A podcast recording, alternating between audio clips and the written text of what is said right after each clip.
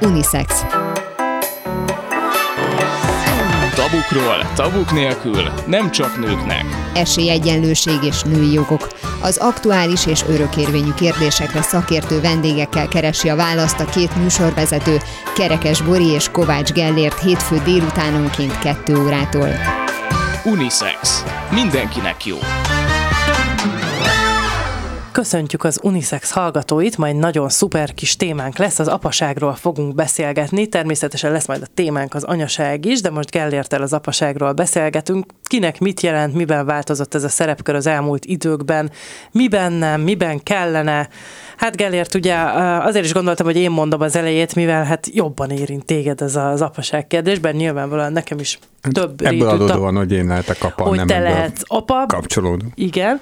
Nyilvánvalóan nekem is van ezzel kapcsolatban sok tapasztalatom. Te hogy látod ezt, hogy mennyiben változott az apa szerep az elmúlt időszakban, ez mondjuk most évtizedet, évtizedekben mérhető? Hát szerintem egy apának erről objektíven vagy általánosságban beszélni nagyon nehéz, hanem az a szakmája. Tehát ha nem ezzel foglalkozik, már pedig ugye én nem ezzel foglalkozom már, mint nem vagyok szociológus vagy ilyesmi, apa vagyok. Én azt tudom elmondani, hogy én szerintem egészen más apa vagyok, radikálisan más apa vagyok, mint amilyen az én apám volt, aki már nem él. Sokszor el szoktam azon gondolkodni, hogy, hogy igaz-e rám az a pszichológiai közhely, amit itt szoktak mondani, hogy nagyon sokszor az ember, amikor szülő lesz, vagy nagyon sok ember, amikor szülő lesz, akkor nem is igazából azt határozza meg magának akaratlanul, is, hogy milyen szülő akar lenni, hanem azt, hogy milyen nem.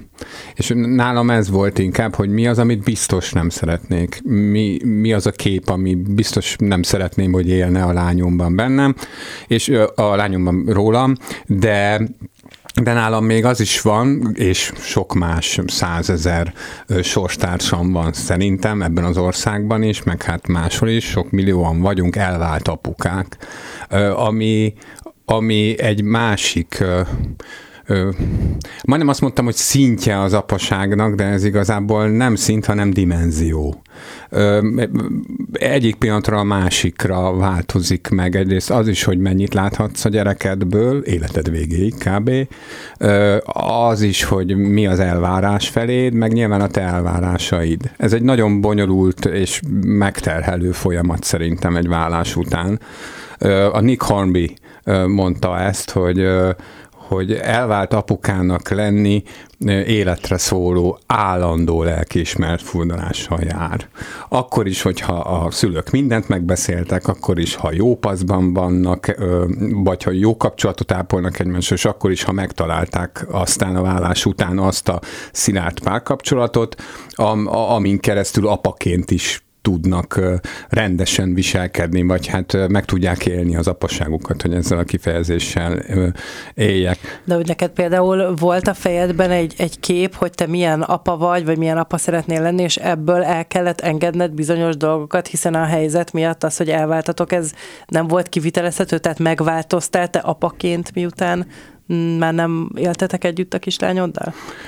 Biztos, hogy megváltoztam, a, a, az ember szerintem kevésbé lesz önző. Tehát, hogy már csak, már csak, hogy mondjam, amiatt is, hogy, hogy kevesebbet látod a gyereket fizikailag kevesebb időt töltesz vele ö, együtt. Tehát akkor mondjuk aktívabb vagy, meg jobban oda teszed magad, nem a hétköznapi mókuskerékben van annyira benne ez a apa dolog? Hát ez változó, szerintem az adott helyzet szabja meg mindig.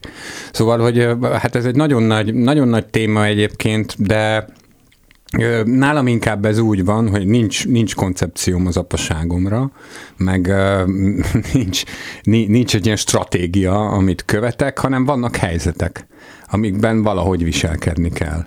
És akkor valahogy viselkedem ezekben a helyzetekben, és akkor én, én, én ilyen analizálós típus vagyok, ez még nem derült ki esetleg, és akkor én utólag próbálok meg ezeket a helyzeteket hasznosítani, vagy levonni belőle a megfelelő ö, konzekvenciákat. Ö, ö, annyit, annyit elárulok még a magánéletemből, mert, mert, mert ez, ez szerintem azért valamennyire közelebb engedi a hallgatót ahhoz, hogy mennyi mennyire speciális egy ilyen helyzet, mondjuk elvált apának lenni, hogy én több mint egy évig, amikor elköltöztem, egy olyan lakásban laktam, ami tulajdonképpen Sréhen ránézett a, a, a gyermekem és a gyermekem anyjának a lakására, ahol én éltem majdnem egy, velük, majdnem egy évtizeden keresztül és, és minden reggel úgy ébredtem, hogy tulajdonképpen láttam a, a, az ablakukat, és hát ez az, azért volt, mert nagyon pici volt még a lányom, amikor elváltunk, és így próbáltuk neki könnyíteni, hogy közel van apa. És ez nekik, nekik szerintem jó volt, nekem nem annyira, és hát ott is ezernyi kérdés merül föl, de ez, ez szerintem nagyon sok mindentől függ hogy hány éves a gyerek, amikor van a vállás, meg, meg, meg egyébként is. Tehát egy, egy teljesen másik konstrukciót ö, kell elfogadtatni azzal a gyerekkel, ezért az apaságodhoz is szerintem máshogyan kell hozzáállni. Nyilvánvalóan neked mondjuk alapvetően a személyiségedből is jön az, hogy érzelmes típus vagy, meg érzelmesen állsz hozzá a dolgokhoz, de mondjuk, hogyha a környezetedet látod, akkor, akkor az apáknak szerinted abszolút lett ez a szerepe, hogy, hogy egy, egy érzelmi szerepe is van ahhoz képest mondjuk, mint ami a mi gyerekkorunkban volt, bár én ezt pont meg tudom cápolni, mert nekem borzasztó érzelmes kapcsolatom volt és van az apukámmal. Hát nem, nem tudom, hogy ez változott-e az én életemben, biztos, hogy nem, nincs beengedve az, az a fajta ö, ilyen elidegenítő szigor, ami mondjuk az én életemben jelen volt. Tehát nekem az alapérzésem, de egyébként az anyámmal kapcsolatban is ez van, hogy az alapérzésem az az, hogy féltem tőlük nem, de nem, nem nincsen rettenetes történet a, a, a, dolgok mögött, de hát azért nem, nem, nekünk nem volt annyira nagyon jó a, a, a kapcsolatunk, és ha ebből indulok, ebből indulok ki, akkor biztos, hogy van bennem egy ilyen, hogy, hogy minden áron, minden áron jó kapcsolatban lenni a, a gyerekkel, tehát hogy a, a szeretés az, az, az mindig ki legyen mutatva, az, hogy szeretve van a gyerek, nem baj az, ha túlságosan ezt érzi.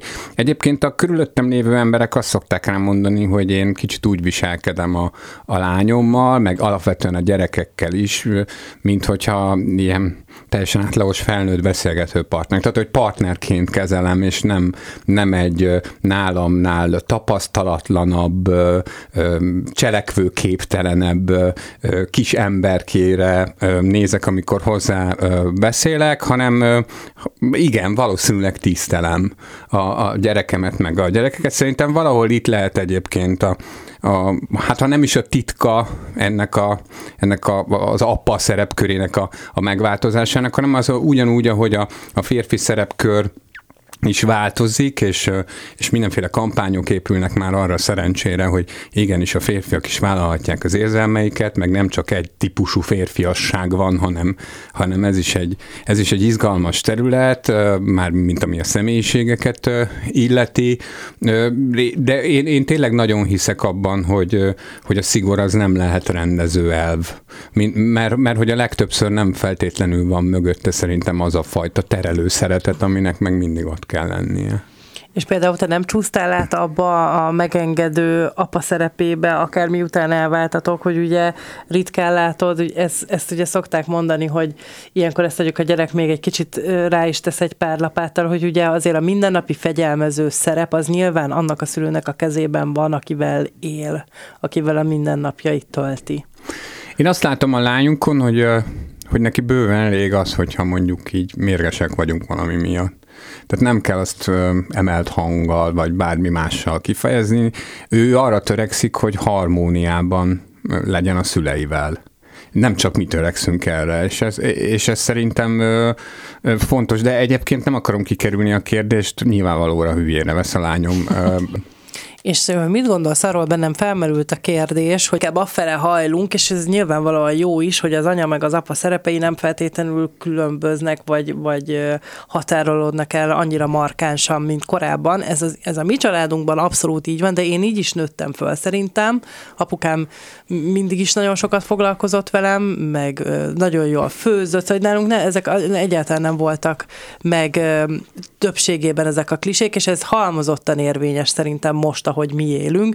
Én néha azt szoktam érezni, hogy a gyerekeimnek két anyja van. Az egyik én vagyok, a másik pedig a férjem. Sőt, a kisfiammal ez nagyon érdekes volt, hogy ott még nekem sokszor rosszul is esett, hogy, hogy amikor kisebb volt, mert pedig az az az időszak, amikor ugye jobban ragaszkodnak az anyjukhoz a gyerekek, a férjemhez még jobban ragaszkodott a, a gyerek, és bennem ez azért okozott nehézséget, hogy, hogy akkor lehet, hogy tehát megkérdőjeleztem saját magamat, hogy lehet, hogy van, amit nem csinálok jól. Egyébként szerintem utólag abból jöhetett ez, hogy egy nagyon sírós baba volt, és nyilván neki több türelme volt akkor, amikor az éjszaka közepén is órákon keresztül még ott járkált velém, meg már akkor azt mondtam, hogy na jó, hát én ezt nem bírom reggel és éjszaka is, és mindig is. Úgyhogy lehet, hogy ennek ez lehetett az oka, de hogy hogy mindenképpen jó-e, hogyha teljesen eltűnnek ezek a különbségek és szerepek, vagy pedig azért bizonyos dolgokat meg kell tartanunk. Mármint, hogy a, az apa-anya szerepre igen, gondolsz? Igen, igen. Hát bizonyos dolgokat ugye fizikális élettani okokból nem tudunk fölcserélni. Jó, nyilván, igen. Hozzáteszem gyorsan, hogy szerencsére. Ugy, ugyanakkor, meg, ugyanakkor meg egy csomó olyan dolog van, ami... Tehát most majdnem azt mondtam, hogy szerintem az emberek akkor tévednek, de hogy természetesen egyáltalán nem gondolnám, hogy nekem jogom lenne ítélkezni mások, mások felett. Én, én azt hiszem, hogy, hogy, hogy akkor inkább így mondom, hogy sokan gondolják azt, hogy a másik fél, tehát a anyunál és apunál, a, a másik fél az, az majd akkor ismerszik meg igazán, amikor megszületik a gyerek. És ez szerintem iszonyú nagy tévedés, legalább akkora, mint, mint az, hogy egy gyerekkel meg lehet javítani egy döglődő kapcsolatot. Tehát, nem, nem, tehát ameddig jön a gyerek, már jó, ha ismered a másikat. És az is jó, hogyha olyan dolgokat vársz el tőle, akár csak az otthoni tevés-vevés, akár a konkrét feladatok szintjén, amire ö, utaltál, ami tőle elvárható ha ő egy olyan beállítottságú ember, akire nyugodtan lehet a tápszer elkészítését bízni, meg gond nélkül tisztába rakja a gyereket, akkor igen, ha meg nem, akkor már az a tudattal kell szülni neki, hogyha majd megtörténik a dolog, akkor e, ez fog, e, akkor ilyen és ilyen feladataim lesznek. Tehát elsősorban szerintem a két embernek, akit, akit gyereket vállalnak, azoknak kell talán jobban ismernie a másikat, mint ahogy, mint ahogy mondjuk ez általában előfordul. Szerintem nagyon sokan azt gondolják, hogy a gyerekvállalással majd valami olyasmi nyílik meg, ami, amire nem lehet felkészülni. Szerintem a másik megismerésével azért föl lehet készülni, a többi meg úgy is alakul, úgyis az a fő feladat egy ilyen helyzetben, hogy életben tartsál egy másik embert. Ez a lényege. Na de mondjuk, a, tehát hogy az ilyen dolgokhoz, hogyha én alapvetően mindketten tudjuk, hogy én egy olyan személyiség vagyok, aki, tehát hogy mondjuk érdeklik más dolgok is, és nem feltétlenül csak a családjának él, és ezt a fejembe tartom, és emiatt mondjuk kettőnk között kezd elmosódni meghúzódni ez az anya és apa különbség szerep, akkor ez baj, vagy nem baj? Tehát, nem a, baj. Miért lenne baj? Mert hogy akkor mondjuk a gyereknek, a, a gyerek fejében ez nem okoz zavart, hogy akkor most ki az, akire én mindig számíthatok, hanem ez alkalmazkodik, hogy... Szerintem a gyereknek az a legfontosabb, hogy biztos bázis legyen az otthon. És hogy azt lássa, hogy, hogy a szülei azok azok rendelkeznek valamiféle magabiztossággal a, a saját szerepüket illetően. Tehát, hogy jó, azt kell, szerintem, hogy kellene látnia a gyereknek, hogy apa meg anya nagyon jó páros. És ez mindegy, hogy milyen arányban, vagy milyen teljesen mindegy. szerint az, az, az teljesen mindegy. A gyerek számára az a két ember a legfontosabb ember a, a, a világon. Amik ők csinálnak, az alapesetben általában a követendő példa. Vagy elvárás szintjén, vagy jó esetben a gyereknek is valamilyen szinten példaképei a szülei. De ők általában, ők általában szerintem így, így működnek, hogy mivel nyitottabbak is a világa, mint mi, sokkal könnyebben elfogadják az olyan dolgokat, amik nem feltétlenül dogmatikusak. Egy, egy, egy családban is. Tehát ugye van ez a régi kísérlet is a, a csecsemővel, akinek beraktak az ágyába egy egy, egy egeret, vagy egy patkányt, nem is tudom, hogy szólt a, a kísérlet, és először egy olyan babához rakták be, aki, aki még soha nem találkozott ilyen állattal, és érdeklődve figyelte, és még mosolygott is rá, majd egy másik babának úgy rakták be ezt az állatot a, a, az ágyába, hogy előtte sikoltozott néhány nő, meg, meg úgy éreztették, hogy, hogy ez egy félelmetes dolog, és azonnal elkezdett bőgni.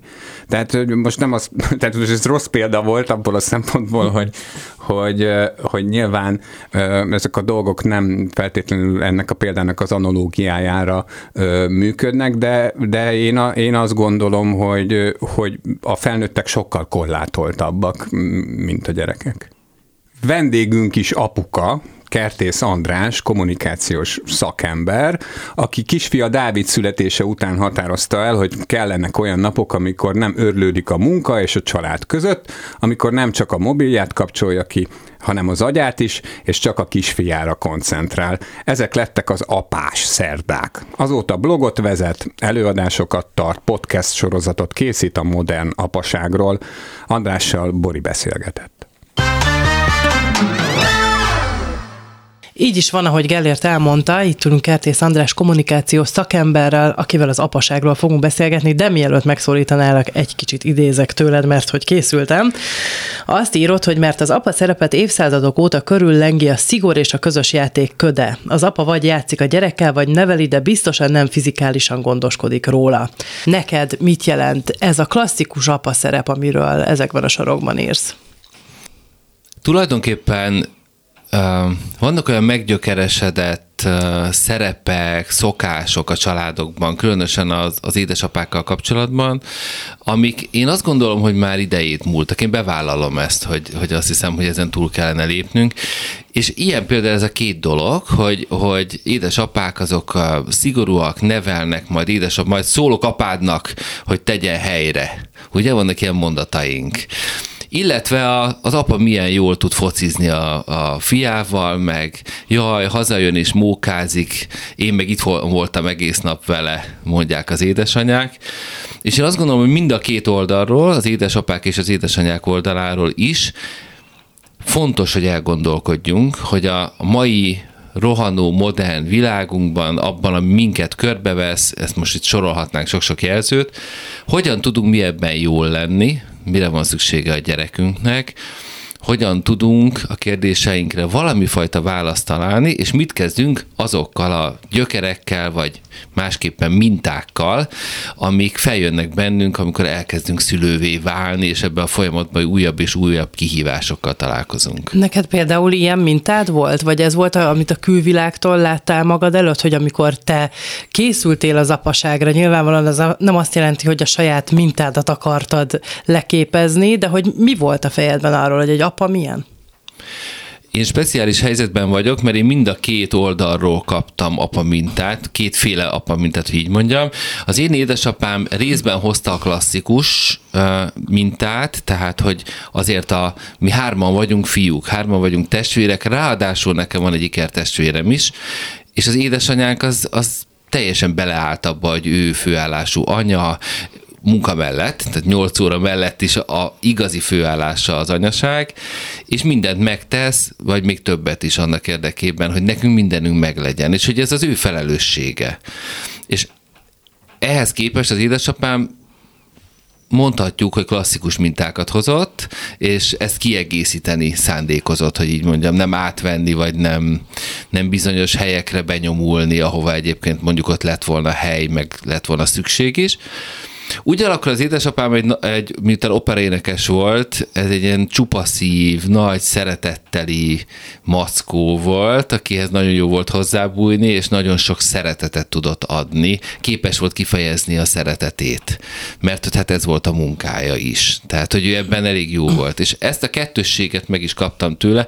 Jó, hogy ezt kérdezett, pont ma reggel gondolkodtam az édesapámon, hogy milyen apa is volt, meg hogy volt, milyen volt hozzábújni, átölelni. Az apai ölelés kedvelést és szeretetet például nagyon nagyon erősen megkaptam, hála ő Istennek tőle, megkaptuk mind a hárman, és adjuk tovább a gyerekeinknek. Ez érdekes, hogy említetted ezt, hogy képes volt kifejezni a szeretetét, tehát ez egy olyan dolog, amit egy apával, mondjuk a klasszikus apaképpel, vagy a régi apaképpel kapcsolatban egy kiemelendő dolog, mert hogy nem mindenki képes rá, vagy nem, nem sokszor azt gondolták, sok apa vajon azt gondolhatta, hogy neki nem elsősorban ez a feladata, hogy, hogy ő szigorú legyen, és, és a szeretetét meg nem feltétlenül kell, vagy nem feltétlenül tudja, sőt lehet, hogy ciki kifejeznie, vagy kimutatnia? Velem mondatott ki, és szívesen kimondom, hogy hogy állítólag nagyon sok olyan édesapa van, aki nagyon ritkán mondja ki azt a szót, hogy szeretlek a gyerekének. És állítólag, és azt kell, hogy mondjam, hogy mióta az apaidő projekt fut mindenféle formában, azóta egyre több embertől hallom, hogy bizony nekik nem mondta az édesapja, nekem se, és nekem se, és nekem se. Nagyon ritkán, karácsonykor, születésnapkor. Ez az amaz, de hogy alapvetően verbálisan nehezen fejezték ki az érzelmeiket, illetve nekem például volt egy, egy olyan nagypapám, aki nagyon tudott szeretni furcsa módon, mindenfajta verbális szeretet kinyilvánítás nélkül. Ezt akartam pont mondani, hogy nem feltétlenül kell mondani ahhoz, hogy ez valóban átadható szeretet legyen, tehát ki lehet másképpen is mutatni, vagy szerinted mindenképpen fontos kimondani? Én azt gondolom, hogy igen, akkor ebbe is beleállok, majd egy ilyen interjú lesz. Én azt gondolom, hogy igen, ki kell mondani. Tehát, hogy bizonyos helyzetekben bizonyos dolgokat ki kell mondani, hogy a házasság úgy kezdődik, hogy azt mondjuk, hogy igen. Ennek jelentősége van, hogy mi azt mondtuk, hogy igen, akkor is, ha úgy éreztük már előtte is egy évvel, hogy igen, sőt, még amikor megkérték a kezünket, vagy megkértük mások kezét, azt mondták, hogy hogy igen, de ki kell mondani, hogy igen. Ennek jelentősége van, hogy mit mondunk ki, és azt hogy mondjuk ki. Mielőtt rátérnénk arra, hogy szerinted akkor most milyen a modern apakép, vagy milyen, ami ennek lennie kéne, egy kicsit mesélj az apaidő projektről. Neked ez az egész hogy pattant ki a fejedből, ez milyen különféle szálakon fut. Gyakorlatilag elkezdted saját magadat apaként értelmezni, és ez, ez egy nagyon összetett, szertágazó dolog lett. Tény, hogy engem ez nagyon foglalkoztat a, bevallom leginkább saját magam miatt, mert hogy, hogy nekem nagyon sok felismerést hozott, sok, azt hiszem most sok fejlődést is hozott talán a, az apaság. A projekt úgy indult, hogy, hogy amikor az én kisfiam egy éves lett, akkor ő elment bölcsibe, és nekem is vissza kellett mennem dolgozni, azért vissza, mert akkor az előző négy-öt hónapban én nem dolgoztam, és otthon lehettem vele együtt. Az egész nyarat át bulisztuk, és az egyéves kisfiammal balcsisztunk, fürödtünk, játszottunk, együtt voltunk éjjel-nappal. Első gyerek volt, vagy voltak már gyerekei? Nekem első gyerek, a feleségemnek harmadik. Uh-huh. Úgyhogy mi egy ilyen mozaik családban lévő elemi család vagyunk ilyen tekintetben ebben most, most kicsit ez, majd belemehetünk ebbe is, most egy kicsit visszatérek el, mert ez egy nagy tág téma is, ez is egy izgalmas dolog, hogy ki hogy van jelen egy, egy szülőségben, mit hozott, és milyen van, és milyen nincsen. Nekem első volt, hogy én egy ilyen kismama, kispapa uh, szindrómába kerültem, az volt a helyzet, hogy én elkezdtem nagyon élvezni ezt a dolgot. Úgyhogy én nem akartam úgy visszamenni dolgozni, hogy akkor ő bölcsibe, ugye otthonról el, én is otthonról el, és mind a ketten külön vagyunk napi 8-10 órát, majd este találkozunk hullafáradtan, és akkor esetleg lehet fürdetni. Ugye ez az apa éden haza fürdetése típusú dolog. Na hát gondoltam, hogy biztos nem. Úgyhogy kitaláltam, hogy én minden szerdán otthon leszek, és nem dolgozom. És nekünk a szerda apásnap lesz. És akkor, amikor ez ugye elindult, akkor rákaptunk az ízére, mind a ketten, mind a hárman, hiszen az otthon lévő feleségemnek is ez volt egy szusszanásnyi lehetőség a hét közepén, bizonyos értelemben. Aztán ő is elment dolgozni egyébként, úgyhogy már neki se volt. Úgyhogy, és akkor utána jött a döntés, hogy ez egy egyéves vállalás lesz. Tehát mi egy éven keresztül szeretnék otthon lenni, és, eh, és minden szerdát a kisfiammal tölteni, ami meg is valósult olyan intenzitással, hogy nekem annyi felismerésem, gondolatom, érzésem mindenféle lett, hogy valahol muszáj volt becsatornázni. És lévén nekem az első foglalkozásom operaénekes, és mint operaénekes azzal foglalkoztam, ami bennem gondolat és érzés van, azt én úgy kiadjam, átadjam másoknak, és kommunikációs szakemberként is gyakorlatilag ezzel foglalkozom. Ezért eh, ezért természetesen lett egy, ennek egy helye, és a, a Facebookon írtam, ott 110 ezer ember olvasta egy éven keresztül az én uh, írásaimat, és utána egy TED előadást tartottam erről, és aztán 22-ben indult, uh, 22. januárjában az Apaidő podcast. Azt kell, hogy mondjam, hogy hogy ez egy ilyen intellektuális utazás is tulajdonképpen, és a podcast az például erről szól, hogy hogy azért vannak olyan témák, amikről szerintem beszélnünk kell a társadalomban, nem csak azért, mert mert én apa vagyok, hanem mert szülő vagyok, és felelőssége van a jövő generációjáért, vagy generációjával kapcsolatban is. Na és akkor mik azok a dolgok, amiben szerinted változott a, az alapvető apakép, akár hogy, ahogy most mondjuk egy gyerek tekint az apjára, vagy ahogy egy apa tekint saját magára, ahhoz képest, mint ahogy mondjuk mi felnőttünk? A gyerekek ugyanúgy tekintenek szerintem a szüleikre, a kicsik korban mindenképpen van egy, ennek egy természetes dinamikája, bája, ahogy a gyerekek a maguk kitettségében, ráutaltságában viszonyulnak a szüleikhez. Ezzel jó tisztában lenni és nem visszaélni természetesen. Na de nyilván az, hogy mi mondjuk más szerepkörökben mutatkozunk előttük, tehát hogy én például most csak a saját családomra gondolok, nálunk azért így erősen összemosódik, és ahogy te beszélsz egy kicsit azt érzem, hogy, hogy nincs annyira elhatárolva, hogy ő az apa, ő az anya, hanem hogy, hogy igazából mi a szülők vagyunk ketten, hasonlóképpen próbáljuk kivenni a részünket a dolgokból, és hogy valóban ez most már nincs is, ami, ami talán annak idején volt, hogy menj kérdezd meg apádat, menj kérdezd meg anyádat, tehát hogy valószínűleg akkor a gyerekek is valahogy máshogy tekinthetnek ránk. Tehát mondjuk az apjuk sem az, aki, akitől mondjuk az engedélykérő szerep, ami mondjuk régen volt, hanem aki olyan, mint anya, csak ő az apa. Ó, nagyon fontos, amit fölhozol. Nekem az a hangos ebben, amit mondasz, hogy, hogy ránk, hogy kik vagyunk a mi. Ugye valószínűleg te meg én, akik itt ülünk egy stúdióban, beszélgettünk Budapest kellős közepén, számunkra nagyon hasonló az, a, az, az az élmény, amit átélünk akkor, amikor erről beszélgetünk, tehát könnyen egy platformra helyezkedhetünk. De azért az átlag magyar családokban ez a fajta homogenitás a szülők között, feladatmegosztás, stb. stb. ez nem, nem így van.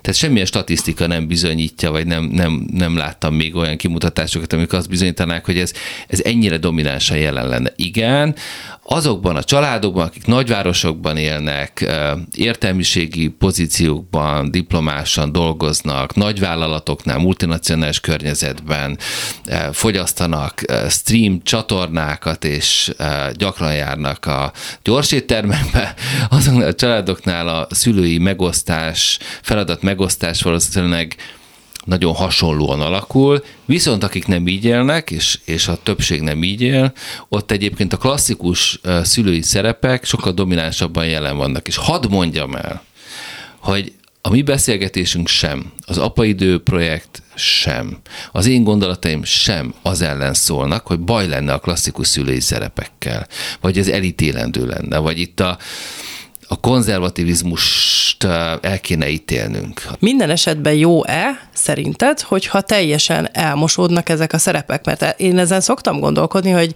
hogy azért vannak berögződések bennünk. Tehát, hogy a férfi keresi a több pénzt, az a férfiasság, akkor ő, ő hozza a döntéseket. Én, én például nálunk annyira olyan szinten van munkamegosztás, hogy a férjem jobban szeret mosogatni, mint én, és néha én ezen elgondolkozom, hogy de ez így biztos, hogy jó, hogy, hogy ennyire megcserélődnek nálunk a szerepek, és, és hogy ez, ez mondjuk az, hogy a gyerekek ezt hogy kezelik, azt szerintem nem hiszem, hogy ez kifejezetten rájuk nem jó hatással volna, de hogy szerinted ez nekünk mindenképpen jó, hogy ennyire mosódnak a szerepek, mondjuk, hogyha csak a, a szülői szerepeket nézzük.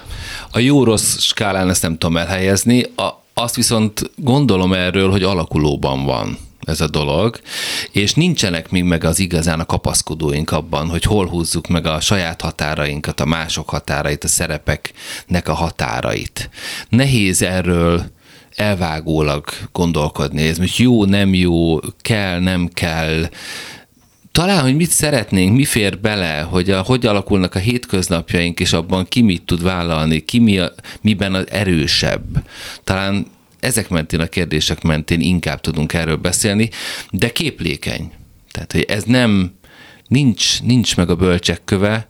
Én ezért is, amikor ez az egész témával elkezdtem foglalkozni, és uh, magam előtt fölvállaltam elsősorban, hogy akkor én erről írok, vagy beszélek, akkor már az elején eldöntöttem, hogy nem akarok megmondó ember lenni ebben nem hiszem, hogy az egy jó út elmondani másoknak, hogyan neveljék a gyerekeiket. Isten ments. Hát semmiképp sem, sőt, szerintem azért is kell ezeket a, a kérdéseket felvetni, hogy mondom, hogy mi így csináljuk, de bennem is felvetődnek kérdések, hogy biztos, hogy minden esetben jól csináljuk. Eredesül ugye ezért mi vagyunk talán most az első olyan generáció, akik ezt már így csinálják, ez majd csak akkor fog kiderülni, ami gyerekeink felnőttek, hogy akkor valóban jól állunk ezekhez a kérdésekhez. Van-e benned bármiféle tudatosság azzal kapcsolatban, hogy a párnak lenni egy, egy feladat, tudatosság is kell hozzá, szerintem. E, ez például neked, ugye az mondjuk, hogy a szerdákat elkülönítetted Dávidnak, az, az abszolút tudatosságra utal. Mennyire lehet ez a dolog ösztönszerű, és mennyire kell, hogy tudatos legyen, és hogy látod ezt most a körülötted lévő appákon, nem csak saját magadon? Az ösztönnek és a tudatosságnak is van helye, azt hiszem. Egyáltalán nem baj, hogyha elfogadjuk, hogy, hogy ősi ösztönök, ösztönök vezérelnek minket. A fajfenntartás, az utód gondozás, ezek mind olyan mélyről jövő ösztönök, amik messze túlmutatnak rajtunk, amik akármilyen helyzetekben át tudnak csapni rajtunk, a mi tudatosságunkon. Szóval, hogy szerintem erről nem is beszélünk eleget, hogy, hogy mennyire dominánsan jelen van az életünkben ez a sok-sok ösztön, és azért cselekszünk úgy, azért döntünk úgy bizonyos kérdésekben, mert hogy emberek vagyunk.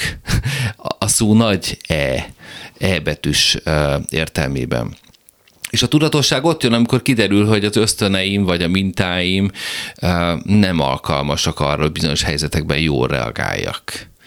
És én tipikusan az vagyok szerintem, aki amikor hibázik, akkor kezd el be a dolgokból tanulni. Szóval próbálok olvasni, rengeteg szakirodalmat természetesen, és mint a mozaik családban élek, ezért a mozaik családból is kellőképpen felkészültem annak idején. Ért amennyit ért, mert aztán jöttek a hétköznapok, a szerdák, a péntekek, és aztán kiderült, hogy ja, hogy ez nem is úgy van meg, hogy az én határaim messze nem ott vannak, ahova szeretném rakni őket.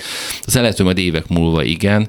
Szóval, hogy vannak a mintáink, és akkor reagálunk jó, rosszul. Én sokszor rosszul például, és akkor próbálom ezt korrigálni a tudatosságommal, megérteni, hogy miért reagálok úgy, miért kiabálok, miért vonulok el, miért duzzogok, honnan jön a férfi egóm, amelyik meg van sértve bizonyos helyzetekben. Az egy nagyon érdekes, számomra teljesen megdöbbentő dolog volt, hogy, hogy én vagyok a második.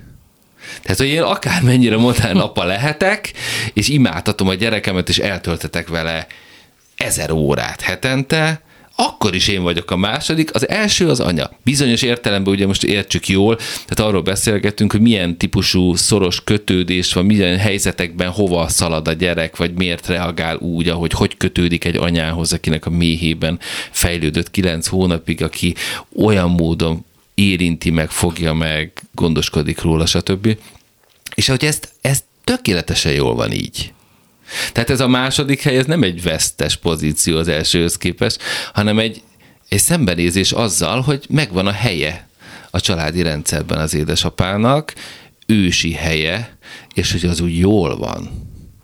És például ezzel a férfiagóval kapcsolatban lettek konkrét megfejtéseit, hogy ez honnan gyökeredzett? Mert én is ezen gondolkodtam, hogy ezek ugye nyilván, amit mondtam is neked, hogy, hogy lehet, hogy ezek a dolgok, amik akár hagyományként, szokásként, vagy mintaként élnek bennünk, azért ezek hagynak bennünk ilyen, lehet ez például a, a férfiagó előretörésének az oka? Vagy te mit fejtettél meg saját magaddal kapcsolatban?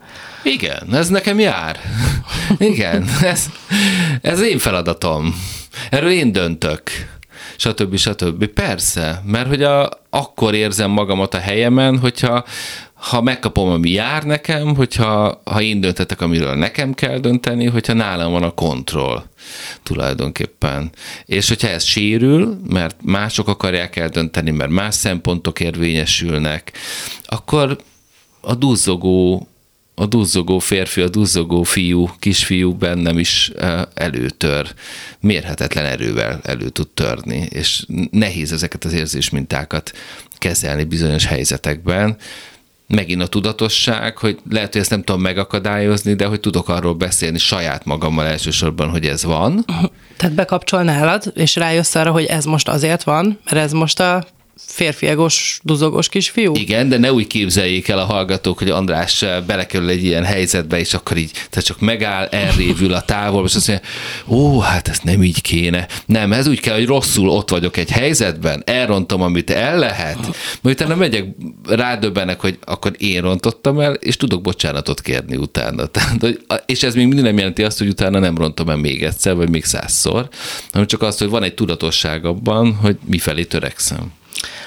A második szerepével kapcsolatban jutott még eszembe az, hogy nálunk otthon ez egy ilyen gyakori dolog, amin, amin szintén így el szoktam gondolkodni, hogy a gyerekneveléssel kapcsolatban azért általában a nőket sajnáljuk, ami valóban tényleg én is azt érzem, hogy a, a, az alapvető szálak mozgatása azért bármennyire egában is vagyunk, az az én kezemben van. Ilyen szempontból lehet, hogy több van rajtam, Viszont az biztos, hogy a férjem reggeltől estig dolgozik, azóta, mióta megszülettek a gyerekeink, az ő életében nem volt egy ilyen, hogy otthon maradt egy-két vagy három évig, tehát hogy még sorolhatnám a, az összes dolgot, ugyanolyan leterhelt, ugyanolyan fáradt, ugyanannyi időt igyekszik a gyerekekkel tölteni a szabadidejében, és mégis a, a fő téma az általában az anya, hogy anyának ne, lenni nehéz. Ez számodra nem okoz -e egy ilyen frusztrációt? Nem, nem, nem, mert anyának lenni nehéz. És apának lenni nem nehéz? De. És jó lenne róla beszélnünk, mert hogyha mi beszélnénk róla, és egy kicsit közösen gondolkodnánk, anyák, apák, szülők, e, erről a kérdésről, akkor azt hiszem, hogy anyáknak is sokkal jobb dolguk lenne. Azt szoktam mondani, hogy modern férfiak nélkül nincsenek modern anyák. Tehát, hogy a, amíg nem világosak a, a, az irányok legalább, ha a szerepek, ahogy beszéltük, folyamatosan változnak is, az irányok és akkor ahhoz képest az arányok, addig mi se tudunk jobban jelen lenni egy család életében, mi apák, férfiak, mi se tudunk tudatosabban jelen lenni bizonyos folyamatokban, helyzetekben. Szóval erről beszélni kéne. Nincs bennem tüske, megmondom őszintén ezzel kapcsolatban. Én, én, én csodálom a, a nőket, csodálom az édesanyákat, és és inkább azt gondolom, hogy tanulni kéne mindabból a diskurzusból, amiben az elmúlt 10-20 évben részünk volt. Te például ezzel kapcsolatban mit tapasztaltál, hogyha mondjuk a gyerek beteg? Akkor alapvetően ugye az a, az első, hogy ilyenkor az anyja mellett van a helye. Mondjuk a munkahelyeken ehhez hogyan állnak? Vagy az otthon, a családban hogyan állnak többségében ilyenkor? Valóban az anya marad otthon, vagy egy munkahelyen mit szólnak, hogyha az apa jelzi, hogy beteg a gyerek, és én szeretnék otthon maradni? Kívánom magunknak, hogy sokkal több apa maradjon otthon a gyerekével, a beteg gyerekével, mint amennyi e, most marad otthon. Szerintem a zsigeri reakciónk általánosságban az, hogy az anya otthon marad. Tehát, hogy az anya gondoskodik, az anya, anya óv. És e, meg se fordul a fejünkben szerintem sokszor nekünk férfiaknak, hogy nekünk kéne otthon maradnunk, hiszen nekünk fontos dolgunk van meg meetingünk van, meg elvégzendő munkánk van, tehát küldetésünk van, a küldetésünket teljesíteni kell, és a küldetésünket teljesíteni kell, akkor az biztos, hogy sokkal fontosabb, mint, mint az anya küldetése, aki egyébként mellékesen dolgozik, de egyébként anya. Ugye úgy tekintünk rá, nem úgy, mint egy karrierjét építő értelmiségre, vagy akármilyen munkáról beszélhetünk. Úgyhogy megint azt gondolom, hogy az a fontos az, hogy ezt kimondjuk, hogy ez most itt a mi beszélgetésünkben elhangzik, azért nem olyan gyakran hangzik el a magyar éterben, hogy így mondjam, nem? Hogy, hogy, hogy ilyen van. Tehát mondjuk ki, nem, ok, nem, nem, nem átlagos, hogy a, az édesapák otthon maradnak, és nagyon jó lenne otthon maradnának. Nem, és hát a te helyzeteddel kapcsolatban nekem az is eszembe jutott, hogy akkor ezek szerint megtehetted ezeket a szerdákat, de szerintem azért a legtöbb munkaadó, hogyha valaki ugye munkavállalóként, beosztottként dolgozik, és mondjuk odaállna a főnökéhez, hogy már pedig én most holnaptól minden szerdát szeretnék együtt tölteni a gyerekemmel, akkor azt mondja, hogy hát akkor keressél más munkát. Tehát, hogy azért ez, ez nem olyan egyszerű bárki számára, nem egy elérhető dolog, nem? Igen, ezt rendszeresen megkapom kérdésként is, meg egy kicsit ilyen burkolt szemrehányásként, hogy miért, miért beszélünk valami olyanról, ami nem, amit nem lehet megvalósítani. Én azt gondolom, hogy mindent meg lehet valósítani. Szóval munkavállalóként is. Ahogy a, a nőktől azért elvárjuk, hogy ők oldják meg azt, hogy hogyan dolgoznak 8 órában, de hát akkor dolgozzanak 6 órában, vagy dolgozzanak csak, csak hétfőn, szerdán, pénteken, stb. stb. És hogy el tudjuk képzelni magunk előtt, magunk elé tudjuk képzelni, hogy a társadalmunk úgy rendezkedik be, igaz? Hogy a, az anyák, a dolgozó nők, akik anyák is, azok képesek három napot dolgozni csak egy héten, igaz? Tehát, hogy szerintem ez valami hasonló kérdés, mint ez, vagy az, hogy a négy napos munkahét, az oké okay, vagy nem oké, okay, be lehet-e vezetni, vagy nem. Ugye itt most szárnybontogatásban vannak kezdeményezések Magyarországon is a négy napos munkahét kérdésében. Én azt hiszem, hogy ha el tudjuk képzelni férfiként, hogy mi ezt megtesszük egy éven át, akármilyen pozícióban is dolgozunk, akkor utána ez már egyre inkább megvalósítható lesz. Odáig kéne eljutnunk, hogy képzeljük el és akkor utána megfelelő beszélgetést lefolytassuk a megfelelő főnökökkel, vezetőkkel, cégtulajdonosokkal, de hát először saját magunkkal kéne ezt a beszélgetést lefolytatni, akarjuk-e, van-e kedvünk ehhez, látjuk-e az értékét annak, hogy a, ugye az első ezer napot szokták emlegetni a gyerekek életében, hogy mennyire fontos, hogy hogyan veszünk részt a gyerekek, gyermekeink, akik ugye elvileg a legfontosabbak az életünkben, vagy legalábbis az egyik legfontosabb dolog az életünkben. A legfontosabb dolognak az életében első ezer napjában mennyit veszünk részt? Hát azt hiszem, hogy ha most előveszi mindenki a naptárját és felírogatja, hogy ez hány nap volt, akkor lehet, hogy nem túl jó számok jönnének ki, és valóban érdemes átgondolni. Nagyon szépen köszönjük Kertész Andrásnak, ő volt az Unisex vendége. Még mindig Kertész Andráshoz kapcsolódunk, vendégünkhöz. Tőle idézem a hírblokk első hírét. Kevesen tudják, hogy az Európai Unióban a férfiak átlagosan kevesebb, mint heti 10 órát töltenek fizetetlen munkavégzéssel vagy gondozással. Magyarul ennyi időt fordítanak a családra, ennyi jut a gyerekekre, a feleségre, a mosásra, a takarításra, a kertre, mindenre. Ha az édesapák szombat-vasárnap 4-4 órát vannak a családdal, akkor ez azt jelenti, hogy hétköznaponként napi 24 percet tudnak áldozni életük legfontosabb területére, a rengeteg munka mellett. Fú, hát én ezt nem tudom így, nyilván nem tudom percre pontosan vagy órára pontosan kiszámolni, de én például ezt se tudnám nálunk feltétlenül leosztani jelenleg apa és női percekre, de minden esetre, ha kiszámolnám a perceket, valószínűleg úgy összességében nagyon alacsony lenne az a szám, amit valóban egymásra tudunk fordítani. Tehát az, hogy mi ott négyen csak semmi mással nem foglalkozunk, szerintem borzasztó kevés. Az arányok azok egyértelműen teljesen hmm. el vannak csúszva, és hát azért az, amit itt, igen, tehát hogy ez a férfiakra vonatkoztatva, akkor ez összesen napi 24 perc, amit a családjával tud foglalkozni. Ez, ez mennyire reális? Hát ugye a saját példámat ismételten, csak hát nem tudom, visszafogottam tudom itt belengetni, mert ugye, hát, ahogy beszéltünk is róla, én kevesebbet látom a, a lányomat, leginkább hétvégén, de amikor beszéltél egyébként az jutott eszembe, hogy jó, de mi számít igazából együtt töltött időnek? Mi például nagyon sokszor csináljuk azt a lányommal, hogy ülünk a kanapén, én olvasok, vagy netezgetek, vagy valami, ő is el van a saját világába, és a legjobb beszélgetések egyébként ezekből az ilyen együtt lógunk, és nem csinálunk semmit helyzetekből szoktak kinőni, mert valaki olvas valamit, vagy eszébe jut valami, és akkor hozzászól a másikhoz, és akkor elindul egy, egy beszélgetés.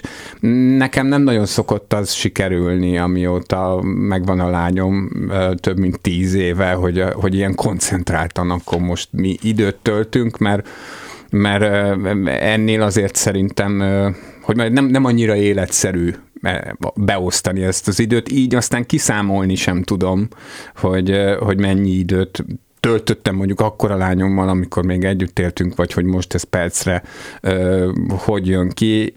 Én hiszek ezeknek a, a statisztikáknak, hát valószínűleg a, a valóság az még mindig azt mutatja, hogy a férfiak jóval kevesebbet töltenek, kevesebb időt töltenek a, a családjukkal, mint a, mint a nők.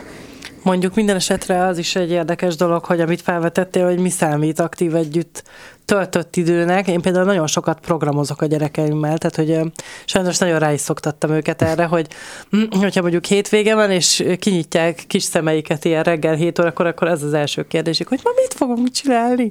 És ez valószínűleg miattam van, mert hogy én is jobban szeretek jönni-menni, és nagyon szeretek velük mindenfélét csinálni, de hogy azon gondolkozom, hogy ez például nyilván a számomra egy aktív, együtt töltött idő, de hogy abban a pillanatban, hogy mondjuk ebbe a történetbe bekapcsolódik egy mobiltelefon, vagy egy, vagy egy ismerős, akivel találkozom, akkor már nem rájuk figyelek, és én most nagyon kínosan figyelek erre oda, hogy nem vagyok hajlandó semmiféle üzenetre válaszolni hétvégén munkával kapcsolatban, semmiféle telefonhívással, hogy szerintem ez is tök fontos, és ez a, ugyanúgy az apáknak, ugyanúgy az anyáknak hogy meg kell húzni egy határt, amikor tényleg csak a másikra koncentrálsz, mert különben ez másképpen nem működik. Én úgy érzem, hogy ebbe, ebbe csak így fuldokolni lehet. Hát igen, meg nemtől függetlenül is nagyon-nagyon sokfélék vagyunk, és uh, ahhoz képest meg nagyon uh, uh, ilyen tényleg, dogmatikus az, amit a társadalom elvár az anyáktól és az apáktól is. Elhadarok gyorsan egy történetet, ami most hirtelen eszembe jutott, hogy uh, jövőre ismét lesz Bruce Springsteen világ körüli turné, és most jön Európába is, és én egy csomó ilyen oldalt követek, ahol rajongók írnak, meg hírek vannak, meg akármi. És a Redditen valaki, az egyik legnépszerűbb közösségi felületen valaki írt egy bejegyzést hogy nagyon szereti őt az apukája, de hogy az ő apukája rendkívül zárkózott ember. Amikor beszélgetnek, akkor is általában ő hívja az apját, és ezek a beszélgetések nagyon rövid ideig tartanak, üzeneteket nagyon ritkán küld neki, de amióta az öreg megtudta, hogy az ő országukban megint jön Bruce Springsteen, negyed órákat beszélnek telefonon, meg vagy hosszú időn keresztül beszélnek telefonon, és állandóan üzenget neki, mert megígérte az apjának, hogy szerez neki jegyet. Na és akkor én ezt a történetet kiposztoltam a saját Facebook oldalamra, és az első, vagy a második, vagy a harmadik komment az volt, hogy ez egy mekkora egy idióta ez az ember, egy rondább kifejezéssel illeték, és hogy milyen sok ilyen ember van, aki csak akkor hívja a szeretteit, meg csak akkor foglalkozik mondjuk a gyerekével, amikor akar tőle valamit. Ez ugye már egy kicsit egy másik szintje a beszélgetésünknek, mert nem a gyerekkorú gyereknevelésről van szó, hanem a gyerekkel való, a felnőtt gyerekkel való kapcsolattartásról. De ez, e, e, ez is szerint, én nekem például eszembe nem jutott, amikor posztoltam ezt a történetet, hogy ezzel az emberrel valami probléma lenne. Igen. Nekem egy másik dolog jutott még eszembe, és ez, ez sem csak az anya meg a, az apa elválasztása, hanem ugye a közös családi dolgok, hogy nálunk a, a, amihez ragaszkodunk, nem sok mindenhez ragaszkodunk, és elveink sem nagyon vannak, de hogy azért így igyekszünk leülni esténként együtt. Hogy akkor, akkor legalább azt a pár igent és nemet ki tudjuk szedni a kisfiamból, amit egyébként, mert ennél többet nem lehet. A kislányomhoz beszél, de ő egyáltalán nem, de hogy ehhez tényleg így ragaszkodunk, és ehhez kapcsolódik a következő hír. Egy kanadai élelmiszer forgalmazó családi vállalkozás, akik egyébként mindig krumplikat termesztenek, de ezt dolgozzák fel különféle formában, végzett egy felmérést, amerikai és kanadai családok körében az együtt töltött minőségi időről, ezen belül a közös vacsorákról. Tízből négy szülő állította, hogy náluk hetente háromszor vagy annál kevesebbszer vacsorázik együtt a család. De annak ellenére, hogy többségüknek egyértelműen fontos volt a családi vacsora, és főként az azzal járó szociális interakció. Több mint felük 56%-uk szerint ez a legjobb módja annak, hogy egyben tartsák a családot, mivel többségük úgy véli, nem töltenek együtt elegendő minőségi időt. És akkor a cikk még szól egy csomó minden hozadékról is, hogy például a, az elhízás, vagy a kábítószer használatot, ez mondjuk már szerintem egy kicsit messzire megy, összefüggésbe hozzák azzal, hogy ezek a közös vacsorák vannak-e, vagy nincsenek. Ugye, hogyha nincsenek, nyilván a, a, akkor jöhet esetleg a, a rossz melléktermék, és lehetnek ennek ugye pozitív hatásai abban az esetben, hogyha ezek a vacsorák vannak, mint igazodási pontok, vagy ilyen családi találkozók, vagy együtt töltött idők. Mondom, szerintem nyilvánvalóan azért talán a, a, a kábítószer használat ez egy kicsit messze menő következtetés ezekből a vacsorákból. Lehet, hogy ott akkor ezekben a családokban egyébként is probléma van az odafigyelés. Hát, hát ez, ez egészen biztos. Azért az ember nem próbálja ki a hasist, mert az apa nem evett. Valás. Igen, de ezt el tudom képzelni, hogy lehet, hogy akkor azok a családok figyelnek erre kevésbé, mert most megint saját magamat cáfolom meg, mert nálunk otthon a szüleimmel ez abszolút nem volt meg hogy mi leültünk volna. Állandóan mindenki, hogy ott éppen találta magát, ott dumáltunk, ettünk, mit tudom én. A férjem viszont egy olyan családból jött, ahol nekik ez nagyon fontos, ők mindig le is ülnek ebédelni, vacsorázni. Ebből mondom, megtartottuk mi is a vacsorát, és egyébként nem rossz, tehát hogy mondom, én, én nekem ezzel nincsen ilyen tapasztalatom, de én azt is, tehát attól még mi ugyanúgy beszélgettünk a szüleimmel is, hogy ahol ért bennünket éppen a vajas kifli, ott a nappali közepén ezt így elmajszolva egymáshoz szóltunk. Hát igen, ez ilyen rituálénak számít, és akkor e, e, ez is így bekerült a nem tudom én a kötelező dolgok közé. Ez speciál ehhez van nagyon konkrét viszonyulásom, mert gyerekkoromban engem kifejezetten zavart, hogy bár, bár az volt kommunikálva, hogy, hogy a hatkor vagy hétkor, vagy amikor éppen vacsoráztunk, hogy, hogy az a vacsorának az ideje, de igazából mindig a szüleimhez volt szabva, tehát amikor ők enni akartak, akkor kellett menni enni. És ez valahogy nálam meg úgy alakult ki, amikor apa lettem, meg hát férj, most már másodszor is, hogy nekem ez úgy működik természetesen, hogy az a része az nagyon fontos, hogy ha én étkezni szeretnék, akkor megkérdezem a másikat, a gyerekemet, a feleségemet, aki ott van, hogy ő nem éhese, és az délután kettőkor van, akkor délután kettőkor eszünk együtt. Tehát az fontos nekem is, hogyha ha együtt élet, egy, egy életet élek valakivel, akkor a, a, az étkezést azt lehetőleg együtt, mert együtt tartsuk meg, mert együtt enni jó.